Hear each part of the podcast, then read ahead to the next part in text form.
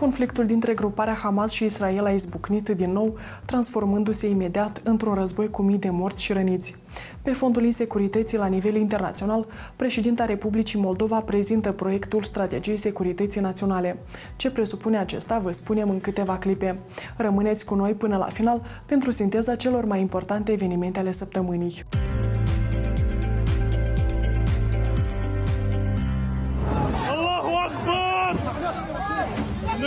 ناصر هاي بطلعوا فيه قاعدين يا جماعة.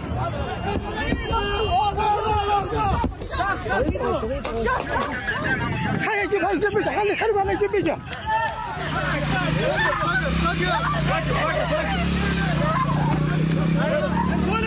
امشي امشي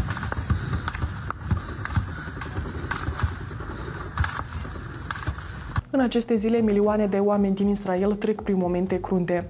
Gruparea Hamas, declarată teroristă de mai multe state occidentale, a lansat pe 7 octombrie un atac fără precedent împotriva Israelului.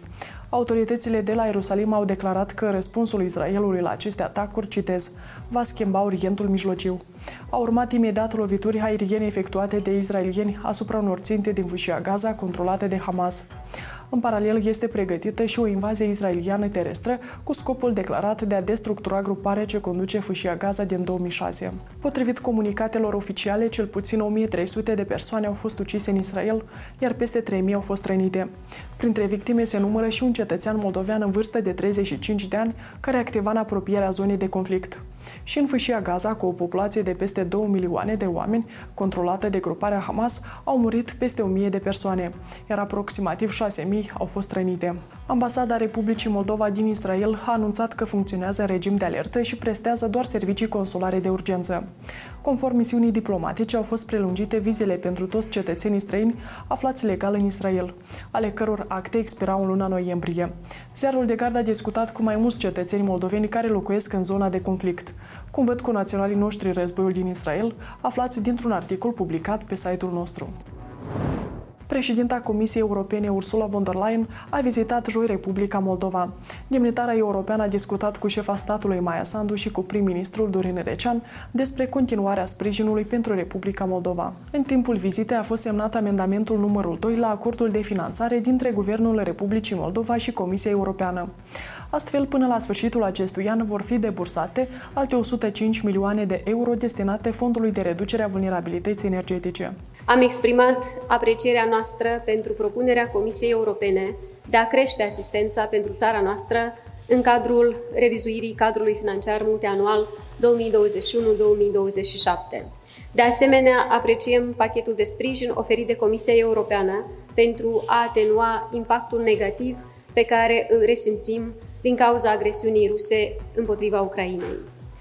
Țara noastră devine tot mai sigură datorită fondurilor europene din Facilitatea pentru Pace, care ne ajută să modernizăm sectorul de securitate. 143 milioane euro suplimentare vor fi debursate în cadrul asistenței macrofinanciare și suportului bugetar și, de asemenea, vom susține uh, gospodăriile vulnerabile, vulnerabile din Moldova, așa cum am văzut uh, testimonialele, mărturiile în, aceste, în acest video scurt. Planul nostru economic și de investiții, de asemenea, se implementează intens cu 900 de milioane euro fiind mobilizate care sunt investiți în competitivitatea afacerilor din Moldova și eficiență mai bună.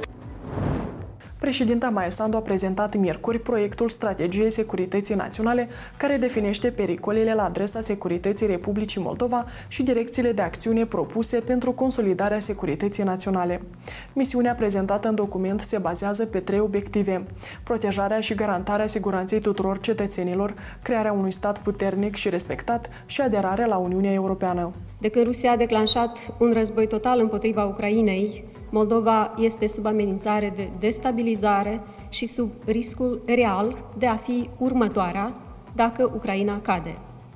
În tot acest timp, în Moldova au fost și încă mai sunt persoane care contribuie la aceste atacuri. Ei sunt gata să vândă azi pacea și siguranța moldovenilor și să pună Moldova în genunchi pentru propriul interes. Să nu ne facem iluzii. Aceste atacuri nu vor înceta. Tocmai de aceea, datoria noastră este să fim mai bine pregătiți de ele și să ne întărim pentru ca moldovenii să fie și să se simtă în siguranță acasă iar sistemul de acordare a compensațiilor pentru facturi va fi completat cu două categorii noi de vulnerabilitate energetică, primară și maximă. Potrivit guvernului, modificările ar permite oferirea unei compensații mai mari pentru cele mai vulnerabile gospodării. De asemenea, conceptul sistemului informațional vulnerabilitate energetică va fi completat cu un modul nou, EcoVoucher. Acesta este destinat înregistrării tuturor informațiilor privind subvențiile acordate pentru înlocuirea aparatelor electrice și electronice de uz casnic învechite, înlocuirea ferestrelor și izolarea termică a locuințelor locuitorii capitalei vor achita mai puțin pentru apa potabilă. Agenția Națională pentru Reglementare în Energetică a aprobat marți un tarif unic pentru furnizarea serviciului public de alimentare cu apă potabilă pentru toți consumatorii. Astfel, atât consumatorii casnici cât și cei non-casnici vor achita 10 lei și 79 de bani pentru metru cub de apă.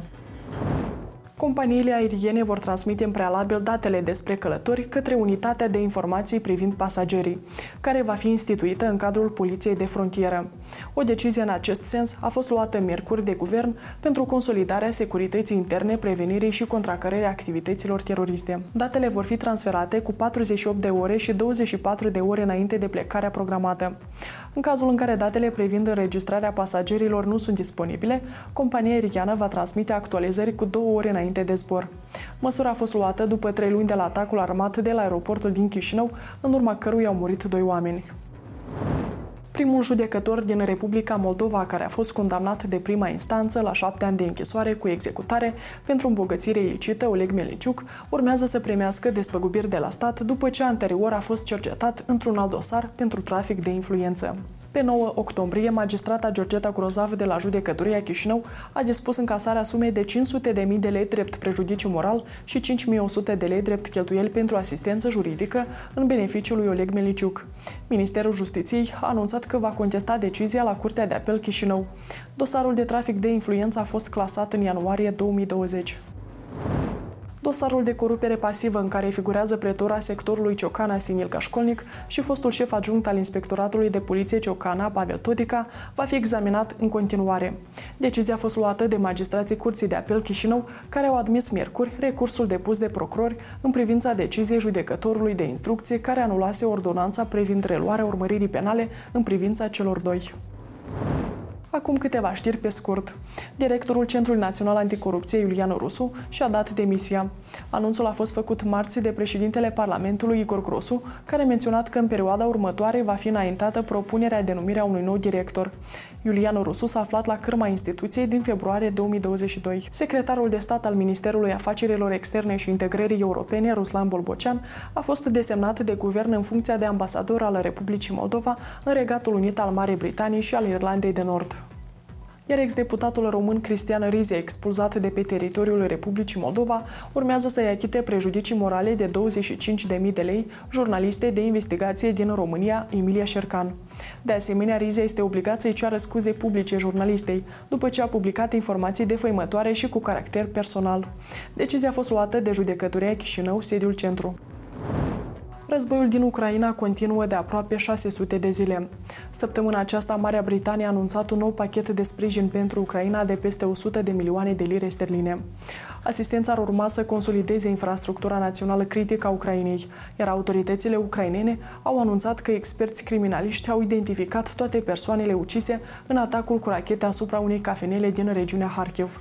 Bilanțul victimelor a ajuns la 59. Șeful Serviciului de Informații Militare din Ucraina a declarat că armata rusă are suficiente resurse pentru a lupta în război până în anul 2025. Oficialul ucrainean a sugerat că Rusia ar putea suplimenta armata cu personal militar pentru o perioadă lungă de timp. Însă situația economică și capacitățile tehnice ale Moscovei nu sunt la fel de puternice. Vă mulțumim că ne urmăriți. Ne revedem săptămâna viitoare.